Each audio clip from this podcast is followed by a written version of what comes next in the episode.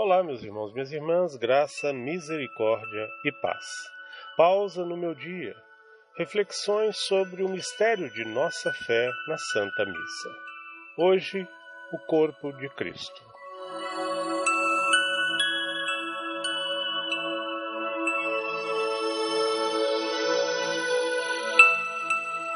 O sacerdote, então, tendo ainda em suas mãos o corpo santíssimo de Jesus, Inclinado sobre o altar, reza: Que o corpo de Cristo me guarde para a vida eterna. E comunga a hóstia sagrada. E diz ao mesmo sobre o cálice: Que o sangue de Cristo me guarde para a vida eterna. Também nós, devidamente preparados, tendo lavado as nossas almas no sangue do Cordeiro, e nas lágrimas do nosso arrependimento, e da nossa contrição do coração, revestidos com a veste nupcial das boas obras, somos convidados a este banquete sagrado.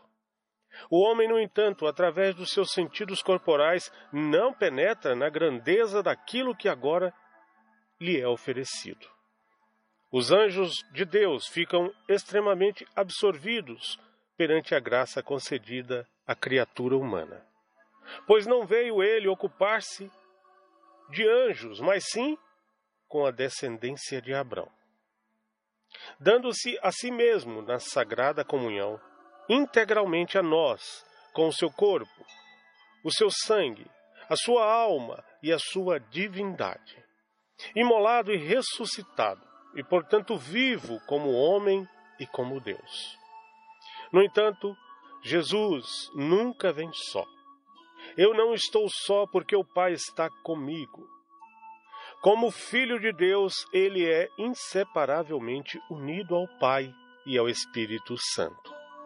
Assim, por meio de Jesus, na Santa Comunhão, o homem entra no mistério infinito e inefável da Santíssima Trindade. Graça inaudita e amor eternamente inesgotável que Deus concede às suas criaturas.